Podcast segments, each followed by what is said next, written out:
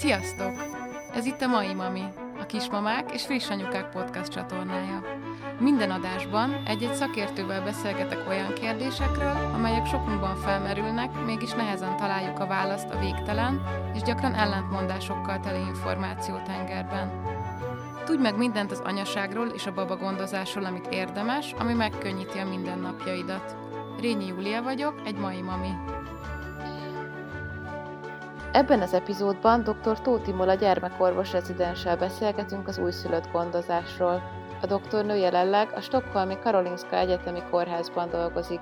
Kislányai már Svédországban születtek, így anyaként is megtapasztalta a híres svéd módszer sajátosságait a csecsemőkor időszakában. A köztünk lévő távolság miatt ezt a beszélgetést online rögzítjük. Nekem van egy olyan emlékem, hogy az első itthoni fürdetés után, miután gondosan felöltöztettük és lefektettük aludni a, a kisfiunkat, rájöttünk, hogy popsikrém helyett mosdókenőccsel kentük be a fenekét, és iszonyatosan megijedtünk, és az egészet kezdtük előről, hogy korrigáljuk ezt a hibát, és hogy, hogy milyen, milyen ijesztő volt az, hogy még a kórházban, hogyha bármilyen kérdés felmerült, be lehetett kopogni a nővérszobába, vagy meg lehetett kérdezni az orvost, hogy ez rendben van, vagy nincs rendben, és onnantól, hogy, hogy otthon voltunk hármasban, hirtelen minden a saját felelősségünk lett. Segítesz azzal, hogy, hogy elmondod, hogy mik azok az alapdolgok, amiből tudom, hogy jól van az újszülött babám? Igen, természetesen. Igen, ahogy te is mondtad, ahogy hazaérünk a, a kórházból, hirtelen a friss szülőkre hárul a, a teljes felelősség, hogy el tudjuk látni ezt az új kis élőlényt, anélkül, hogy ugye pontos használati utasítást kaptunk volna róla, és ez, ebben szeretnénk segíteni nektek. Talán azzal kezdeném, hogy ö, már ránézésre is láthatjuk, hogy a, a babánk hogy érzi magát, és akkor els, első sorban arra gondolok, hogy a baba színén is látható ez, tehát egy egészséges baba, pirosas rózsaszín színű, nem ritkán előfordul ugye a babáknál, hogy besárgulnak, ez úgynevezett új, újszülött köri sárgaság. Ez a legtöbb esetben nem igényel semmiféle kezelést. Ilyenkor az a fontos, hogy minél előbb beindul a, beinduljon a, a, szopás, illetve a, a táplálás, mivel az anyagcsere felgyorsul, és így hozzájárul a, a sárga, sárga okozó anyag kiválasztásához. Így összefoglalva látjuk, hogy a, a kisbaba ö, ö, élénk, tehát fe, felébred az etetésekre, pisilkaki normálisan. És ezt így hosszabban kifejtve, azt szoktuk mondani, hogy a, a pisilés az körülbelül minden etetés után szokott lenni, de úgy legalább minimum hatszor naponta legyen a, a pelenka rendesen teli, és akkor tudjuk, hogy a, a baba eleget evett aznap, tehát nincsen kiszáradva. Ami a, a kakit illeti, attól is függ, hogy a, a baba teljes anyateljes tápláláson van, vagy pedig tápszert teszik, de hogyha teljes anyateljes tápláláson van, akkor azt szoktuk mondani, hogy az is normális, hogyha egy babának napi hétszer van kis széklete, és az is normális, hogyha a hetente egyszer. Azt figyelték meg, hogy a teljes anyateljes tápláláson lévő babák nem, szok, nem szoktak székrekedéssel küzdködni, tehát itt jobban megengedett a, ezek a e, nagy különbségek, az egyéni, nagy, nagy egyéni különbségek. Hogyha pedig e, tápszeres tápláláson van, itt is nyilván nagyok az egyéni különbségek, de, de itt, itt azért gyakrabban előfordul, hogy, hogy a babának keményebb a széklete, ez általában el szokott múlni egy pár hét alatt, de vannak babák, akiknek szükségük van segítségre. És ö, olyat tudsz mondani, hogy színre ö, mi az, ami normális és egészséges, és mi az, ami nem? Igen. Tehát ugye a, a, az újszülött csecsemőknek a, a születése utáni első hét alatt változik a, a székletnek a színe. Először is egy ilyen fekete, szurok fekete magzati székletről beszélünk, ez a mekónium, ez ilyen eléggé ragadós fekete széklet, ami a, ahogy a baba elkezd egyre többet enni, és ugye beindul a, a gyomorbérrendszere, az emésztése, így elkezd a szín átváltozni először ilyen sötétes barna, majd sárkás színre, végül egy ilyen mostás sárga színt fogunk látni, és ez azért is fontos, amikor találkozunk a, a gyerekorvossal, a védőnővel, hogy ezt mindig meg szoktuk kérdezni, hogy a babának milyen színű a széklete, hogy ebből is tudjuk, hogy a, a szoptatás vagy a, a tápszeres táplálás az beindult rendesen. Nálunk volt olyan az első hetekben, ha jól emlékszem, hogy ilyen zöldes volt a, a kaki, az is belefér? Igen, ez is teljesen normális lehet. Hogyha az anyateljes táplálásról beszélünk, akkor én nagyban függ attól, hogy az édesanyja mit teszik, de a tápszeres táplálásnál is előfordulhat, hogy zöld a sziklet, ez nem szokott bármilyen betegséggel járni. Hogyha olyasmi előfordul, hogy egy picit ilyen vérfoszlányok vannak a, a kakiba, attól mennyire kell megijedni? Az első héten ilyen nem nagyon szokott előfordulni, de utána előfordulhat, hogy pont ahogy mondod, egy kis mennyiségű piros, tehát friss vér, főleg a, a kaki vagy a székletnek a, a szélén szokott lenni,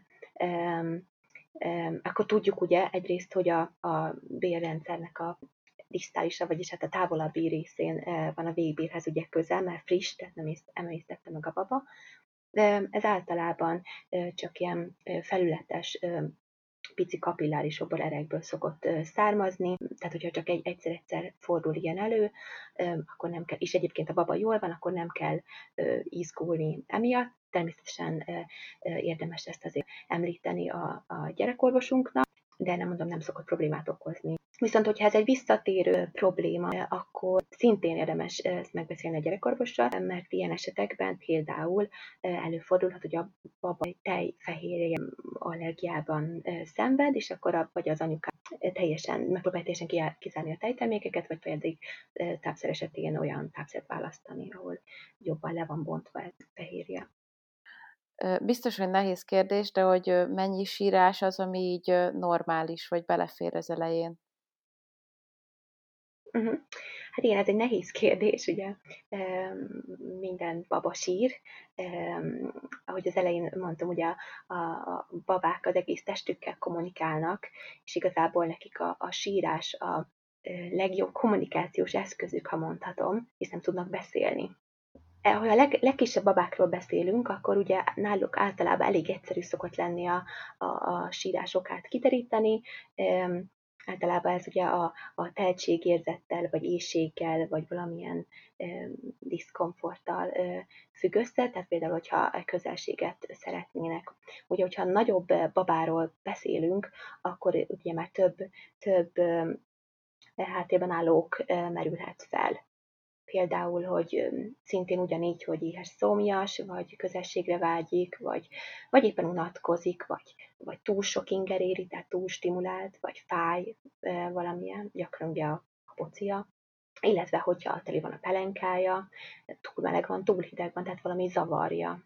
És ugye, hogy csak hogyha látjuk, hogy mennyi ok van, levezethetjük, hogy, hogy a baba ezt mind sírással jelzi. És az elején nyilván nehéz, főleg friss szülőként, de, de idővel gyakorlatilag megtanulhatjuk értelmezni, hogy a, a baba most e, így sír, akkor most lehet, hogy éhes, vagy nagyobb valószínűséggel éhes, hogyha most úgy sír, akkor lehet, hogy éppen fája a pocia. Tehát, hogy, hogy a szülők idővel azért valamennyire tudják a, a, a babának a, a, a sírását értelmezni. Illetve ugye ez, ez fontos a baba, baba szempontjából is, hogy, hogy neki is meg kell tanulnia a saját érzelmeit értelmezni, és úgy, ahogy tehát a, a szülők segítségével, amikor a szülők ezeket a problémákat ugye orvosolják, és a baba után elégedett lesz, akkor idővel ugye ő is megtanulja, hogy ezt éreztem, és akkor ez történt. Tehát ez a szülők és a baba számára is ugye fontos kommunikációs eszköz. Ugye ez általában a babákra jellemző, hogy a nap egy bizonyos részében nyűgösebbek, ugye de hát a legtöbb babánál általában este szokott lenni. Ez babáknál nagyon-nagyon különböző lehet, hogy egy baba mennyit sír, vannak ugye nyugodt babák, vannak nyűgös babák. Ha egy baba ugye nagyon sokat sír, és a, a szülők egyszerűen nem tudnak rájönni, hogy, hogy mi lehet a, az oka, akkor ugye ez igen frusztráló lehet időnként, és akkor nagyon fontos, főleg első szülőként, hogy, hogy azért gondoljunk saját magunkra is, próbáljunk nyugodtak maradni, vigasztalni a, babát, és közelséget nyújtani neki. De ha ha akármit próbálunk, és mégsem sikerül, akkor, akkor tényleg fontos, hogy, hogy kérjük meg a párunkat, kérjük meg a nagymamát, nagyapát, hogy, hogy vegye át és segítsen. Leg, legtöbbször a baba maga is érzi, hogyha az ugye a szülők frusztráltak, idegesek, akkor, akkor ez a, a babának is sokkal nehezebb lesz megnyugodnia. Ugye a sírás, hogy említettem, hogy nagyon frusztráló lehet, viszont egy dolog, ami nagyon-nagyon fontos, hogy, hogy akármilyen frusztráltak vagyunk, a babát soha nem szabad megrázni. Tehát akkor inkább tegyük le, hadd sírjon, vagy kérjük meg valamelyik másik családtagunkat, hogy vegye át, de ez a leges legfontosabb, hogy soha nem szabad a, a babát megrázni, ugye a feje annyira nehéz, hogy súlyos vérz, agyvérzést kaphat, ami akár életveszélyes is lehet. Tehát mondjuk az is belefér, hogyha egy baba gyakorlatilag a napnak a nagy részét sírással tölti, vagy úgy mondom, hogy többet sír, mint nem sír. Hát nyilvánvaló, hogyha, hogyha azért a, a, a baba a, a napnak a, a nagy részét sírással tölteni, azért, azért ö, ö, érdemes a gyerekorvost védőnöt felkeresni, és próbálni kizárni az okokat, hogy esetleg lehet-e valami, ami zavarja őt, például, a, hogy sok a gáz a bociában, vagy egyéb, lehet, de lehet, hogy esetleg mégis beteg, vagy tehát azért kizárni a, a lehetséges háttérben álló dolgokat ugye ismert a, a, a kólika is, aminek hát igazából az okát valójában nem annyira ismerjük, és ott is a, a babák nagyon sokat tudnak sírni. Fontos az is, hogyha egyébként a, a baba láthatóan nem jól érzi magát, akkor mindenképpen sürgősen forduljunk gyerekorvoshoz, különösen, hogyha intenzíven vagy intervallumokban sír, és, és gyakorlatilag vigasztalhatatlan, akármit csinálunk. Vagy hogyha sokat sír a baba, és nem is eszik jól, illetve hogyha sír, és mondom, ez talán ez a legfontosabb, hogyha sír, és úgy tűnik, hogy, hogy, hogy valami nem okés, akkor minden, mindenképpen forduljunk sürgősen orvoshoz. Mekkora súlycsökkenés normális a, a szülés után, és mennyi idő alatt kell visszanyernie a babának a születési súlyát? Minden babának a súlya csökken születés után, ez teljesen normális körülbelül olyan, vagy átlagban olyan 6, 6%-ot szokott csök, csökkenni a, babáknak a súlya. Ez egyrészt a folyadék átrendeződéséből adódik, másrészt pedig abból, hogy a babák elkezdenek kakilni, pisilni, illetve a szoptatás, táplálkozás még nem annyira indult be az első napok során hogyha 10%-nál többet vesztett a súlyából, akkor beszoktuk utalni a, a gyerekosztályra, és attól függően, hogy, hogy az anyuka szoptatni szeretne, vagy pedig tápszeres táplálást választja, támogatjuk az édesanyát. Körülbelül olyan 10-14 nap alatt szokott a babáknak a, a súlya gyarapodni annyira, hogy meghaladják a születési súlyt. Mit, mit javasolsz, hogy hányszor jó etetni egy nap a babát? Mi a legjobb neki így a, a legelején, az első hetekben? Uh-huh. Hát itt megint kicsit különbözik, hogyha anyateljes, teljes anyateljes táplálásról beszélünk, akkor ugye az első napokban, első héten, első hetekben ugye be kell, hogy induljon a tejnek az elválasztása, és ugye ez időbe, időbe kerül, tehát teljesen normális lehet, hogyha az első napokban, első héten a baba akár 10-12-szer is szopik, pont azért, hogy, hogy ugye minél többet stimulálja a melbimbókat, annál több prolaktin termelődik, ami a tejelválasztást fogja segíteni, majd pedig ez be fog állni. Olyan kicsit babától függő nyilván, de olyan 7-9 szoptatás per, per napra. Mondhatjuk, hogy átlagosan minden harmadik órában esznek a, a, a babák. Azért azt mondanám, hogy az első hetekben próbáljunk azért törekedni erre a körülbelül három órára, de utána, hogyha a baba súlya gyarapszik, és amúgy a baba teljesen jól van, akkor nyugodtan lehet a baba igényei szerint táplálni. Tehát például, hogyha a baba már két és fél óra után éhes lesz, akkor, akkor nyugodtan szopjon vagy kapjon enni, hogyha jót alszik, és mondjuk csak négy óra után ébred fel, az is teljesen normális lehet, hogyha a baba egyébként növekszik szépen. És a baba egészsége szempontjából meghatározó az, hogy anyatejet vagy tápszert kap? Igen, hát gyermekorvosként mindig az anyatejes táplálást ajánljuk elsősorban, amennyiben ez lehetséges. Természetesen vannak olyan, olyan esetek, amikor az anya nem tud valamilyen anyai betegség, vagy valamilyen anyai gyógyszeres kezelés miatt, ami ugye, amikor ugye ellenjavalt a, a, a, a anyatejes táplálás, és természetesen előfordulhat olyan, olyan eset is, hogy az anya egyszerűen azt választja, hogy ő tápszerrel szeretné táplálni a gyermekét. Egyrészt azért, mert, mert ez a, a legtermészetesebb a, a baba gyomorbérrendszerének. Nagyon sokkal könnyebben felveszi a, a tápanyagokat a baba szervezete, mint a, a tápszerből, ugye, ami, ami általában tehén, tej, néha kecskétej alapú. És másik pedig, hogy ugye a szoptatás ez, ez nagyon fontos kötődés szempontjából, tehát a kötődés kialakulása szempontjából, mind a baba, mind pedig az anya számára, illetve az anyatejnek sok egyéb előnye is van, mint például olyan anyagok vannak benne, ami különböző immunsejtek és ellenanyagok, amik a, a baba immunrendszerét és védelmét támogatják. Sok kutatást csináltak ezzel kapcsolatban, amikor azt látták, hogy, hogy bizonyos fertőzések ellen, például is légúti fertőzés, hasmenés, főgyulladás, húgyúti fertőzés kisebb eséllyel fordul elő szoptatott babáknál. Hasonló következtetése jutottak például különböző allergiák esetén is. Illetve az édesanyák számára is csökkenti az esélyét például a mellák, petefészekrák és a kettes típusú diabétesz kialakulásánál. Illetve még azt, azt, azt emelném ki, hogy hogyha szeretnénk szoptatni, de például nem termelődik elég tejünk, akkor is, akkor is ez a baba számára ez a kis mennyiségű anyatej is nagyon-nagyon hasznos, tehát akkor mindenképpen törekedjünk arra, hogy, folyt, ha, ha tudjuk, akkor folytassuk a, a szoktatást, és ö, hozzátápláljuk ö, tápszerrel, hogy a, a babának elegen, elegendő mennyiségű táplálék jusson.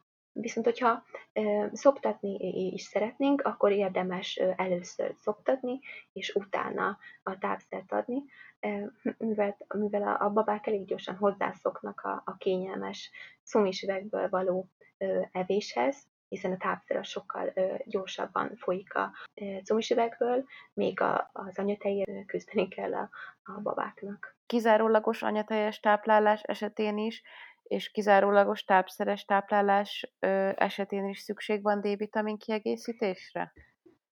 A kizárólagos anyatejes táplálás esetén mindenképpen szükség van a D-vitaminra, mivel az édes, vagy az anyatejben ez nem található meg elég mennyiségben. Tápszereknél is ajánlani szoktuk a D-vitamin, de itt egy kicsit eltérő lehet, mert az anyatej, vagy a tápszerek egy része tartalmazza a D-vitamint is és mikor kell elkezdeni D-vitamint adni, és meddig javasolt a babának D-vitamint kapnia? Mi itt ö, olyan tíz nap, két hetes korban kezdjük, és két éves ö, korig ajánljuk a, a D-vitamin ö, ö, adását a babáknak. Azon kívül, hogy jó sokszor szoptatom, etetem a babát, mit tehetek én, hogy neki a lehető legjobb legyen otthon lenni? Uh-huh. Hát a babának a, a leges legjobb igazából a, a szülőknek a, a közelsége, hogy ugye biztonságban érezze magát, és ezt ugye több, több módon elérhetjük. Például ajánlani szoktuk a szülőknek, hogy amennyire csak lehet, törekedjenek a, a bőr-bőr kapcsolatra, tehát hogy minél többet legyen például a, a melkasunkon a kisbaba, hogy érezze az anyukája illatát, ugye, amit ő nagyon gyorsan felismer. hallja az édesanyja, édesapja hang, hangját, amit szintén nagyon gyorsan megtanul. Tehát az összes érzékszervér ugye érezze a szüleinek a, a közelségét, szerintem ez egy, ez egy nagyon fontos dolog. Aztán, hogyha egyéb tényezőkről beszélünk, akkor például ugye ajánlotta a babát világos helyre helyezni napközben, és ez azért is lehet fontos, mert sok babánál előfordul a, a sárgaság, és a, a, a fény, tehát az UV fény segíti ennek az anyagnak a lebomlását, tehát ezzel kicsit elősegíthetjük illetve a fény az azért is fontos lehet a, a baba számára, hogy, hogy kialakuljon idővel benne ez a napi ritmus, tehát, hogy nappal ugye világos van, akkor ébren, akkor többet lehet ébren lenni, és éjjel pedig, tehát a fekvést pedig kösse össze a sötéttel és a nyugalommal. Tehát, hogy szép, szépen egy idő után kialakuljon benne ez a, a napi ritmus. Mit szoktatok javasolni, hogy hol aludjon a baba? Sok kutatást végeztek a hirtelen csecsemő halál kapcsán, tehát ugye hogyan lehet ennek az esélyét minimalizálni, és azt találták, hogy főleg a legkisebb babáknál az a legbiztonságosabb, hogyha a baba saját ágyban alszik. A legkisebb babákra arra gondolok, hogy, hogy három hónapos kor alatt. Ha mégis szeretnénk, hogy a baba ugye nagyon közel legyen, legközelebb legyen hozzánk, akkor jó ötlet lehet ez a, a babaágynak a saját ágyunk mellé helyezése, vagy például babakagyló használata. De vannak egyéb, egyébként már ilyen újabb babafészk is, amik ilyen műanyag kerettel rendelkeznek, tehát hogy annak az esélye, hogy esetleg ráfordulunk a babára éjszaka, az minimális legyen. Hogyha mondjuk sokat alszik az ölünkben a kisbaba, el lehet kényeztetni egy, egy pici babát az első néhány hétben? Mi azt mondjuk, hogy kisbabát nem lehet elkényeztetni, hiszen a babáknak nagyon szükségük van a, a, a biztonságérzetre, a közelségre. Mi ellenkezőleg azt szoktuk mondani, hogy, hogy annyit hordozzuk a babát, vagy legyen a körül, karunkban, ölünkben, amennyit, amennyit csak lehet. Ha már hordozásról beszélünk, akkor mit szoktatok mondani, hogy mikortól lehet a babát kivinni sétálni? Igen. Erre egy vicces történetet mesélnék el, hogy amikor ugye friss, friss szülők voltunk mi a férjemmel, akkor ugye óvatosan a, megkérdeztük a, a szülészeten a, az e, egynapos kisbabán kapcsán, hogy, hogy mégis mikor mehetünk ki sétálni egyet. Az első kislányom márciusban született, azért is Svédországban még elég hideg van márciusban sokszor. Erre a válasz ugye az volt, hogy egész nyugodtan kimehetünk bármikor, a kölcsönözhető babakocsi, a babakocsit a folyosón találjuk. Ezért egy kicsit, kicsit ezért meglepődtünk, de kimentünk sétálni.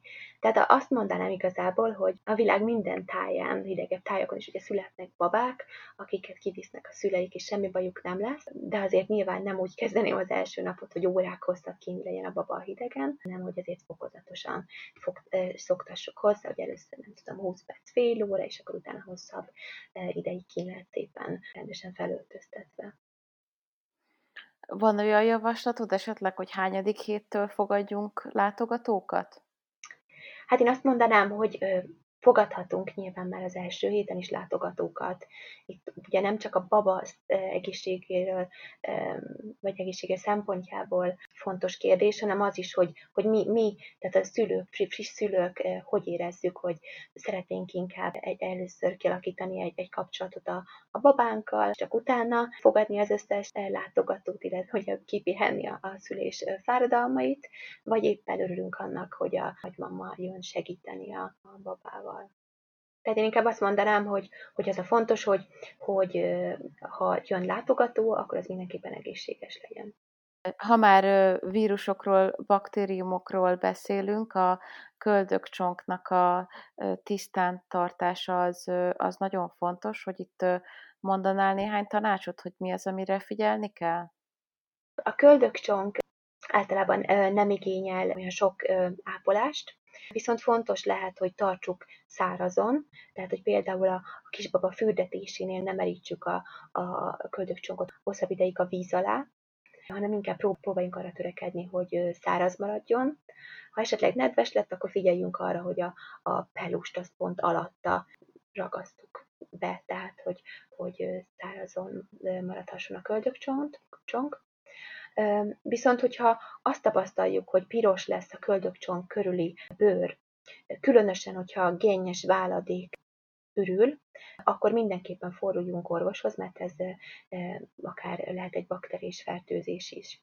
Viszont ha csak azt tapasztaljuk, hogy egy picit nedvedzik ez a, ez a köldökcsont, akkor alkohollal, tehát tiszta alkohollal, egy kis fültisztító pálcikával óvatosan leercsetelhetjük, de fontos, hogy hagyjuk a köldökcsonkot magától leesni. Ez babákként változó szokott lenni, de azért az első, második hét során magától le szokott esni.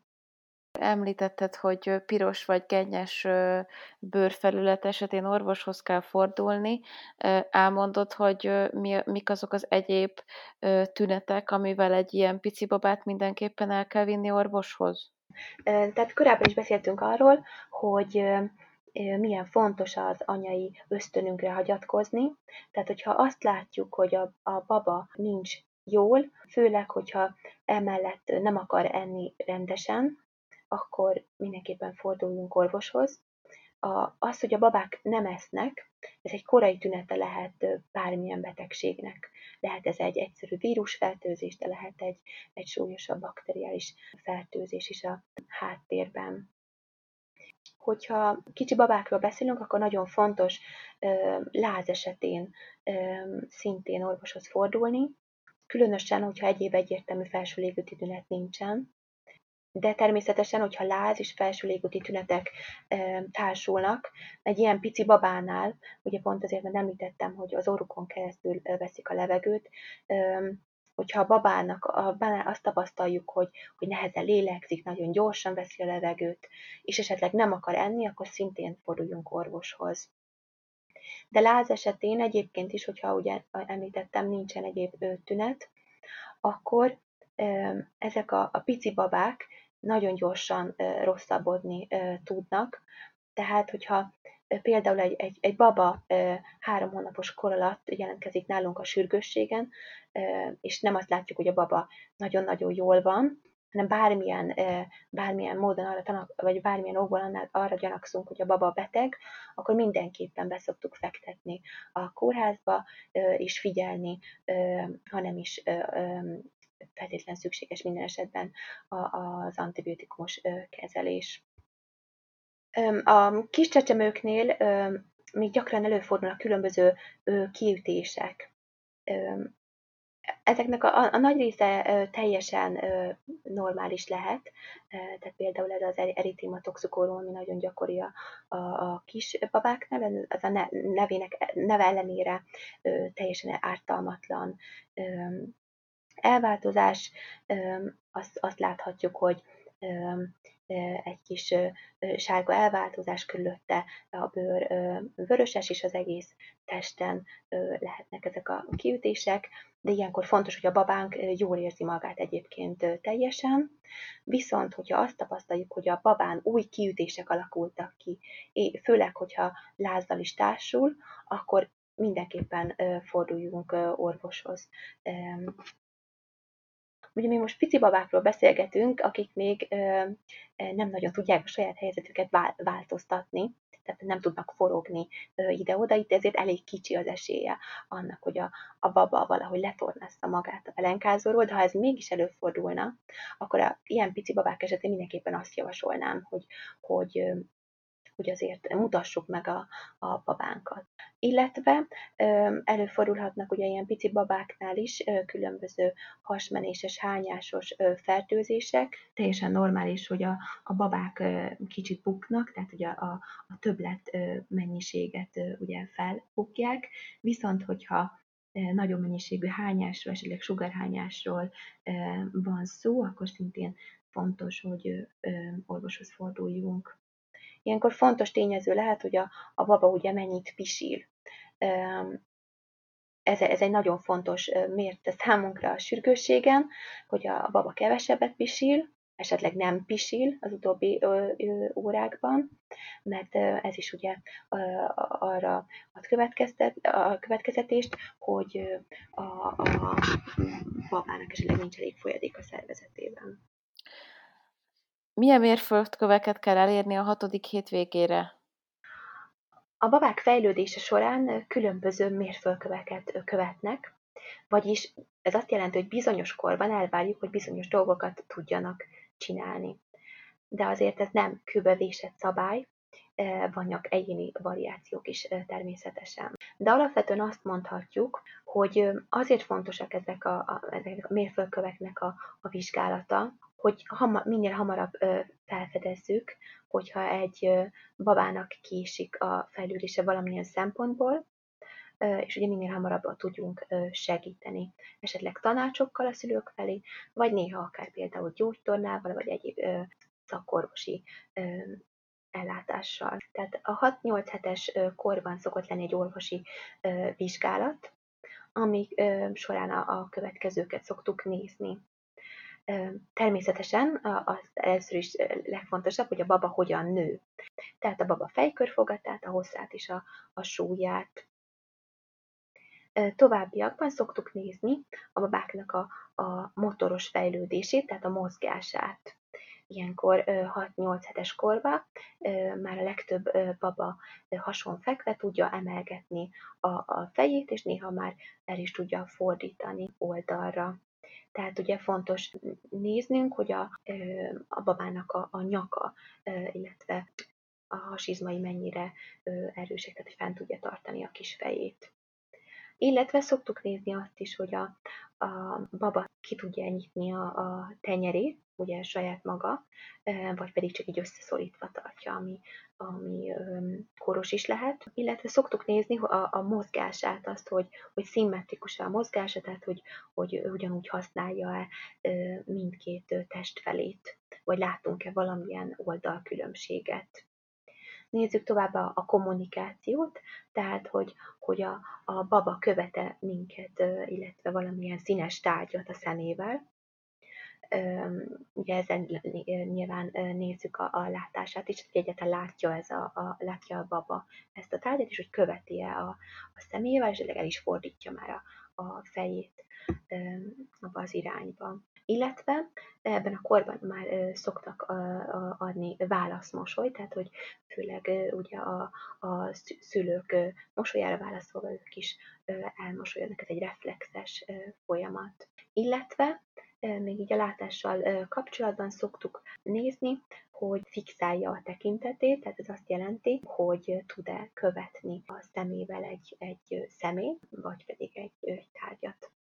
Hú, nagyon sok minden történik a, a babával az első hat hét alatt.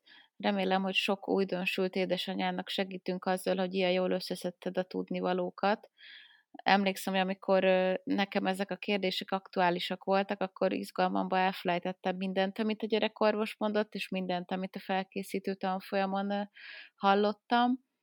Mint orvos, és mint két gyerekes anyuka, milyen tanácsot adnál a kismamáknak az első hetekre?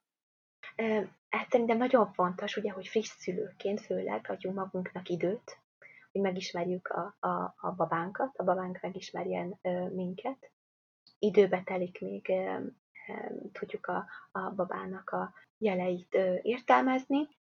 A következő tanácsom pedig az lenne, hogy bízunk a szülői ösztönünkben. Ha úgy érezzük, hogy valami nincsen rendben, akkor mindenképpen forduljunk gyerekorvoshoz. A harmadik tanácsom pedig az lenne, hogy ne vegyünk magunknak otthonra saját babamérleget, és nem éregessük a babánkat naponta, főleg nem naponta többször, hanem ehelyett inkább járjunk el a védőnőhöz, gyerekorvoshoz a megadott mérésekre. Ez szerintem azért fontos, mert az egészségügyi dolgozók látni fogják amúgy is, hogyha a babánk súlya nem gyarakszik megfelelően, és ekkor kérni fognak minket, hogy járjunk vissza gyakorlati kontrollokra. Viszont, hogyha mi magunk folyton méregetjük a babánkat, akkor ez egy, ez egy nagyon nagy stresszt, stresszt fog számunkra jelenteni, ha esetleg a baba az egyik napról a másikra nem gyarapodott szerintünk eleget. Köszönöm a beszélgetést dr. Tóth Timonának. Én is köszönöm szépen. A műsorról további információt és hasznos tartalmat a maimami.hu oldalon és a social média csatornáinkon találhattok.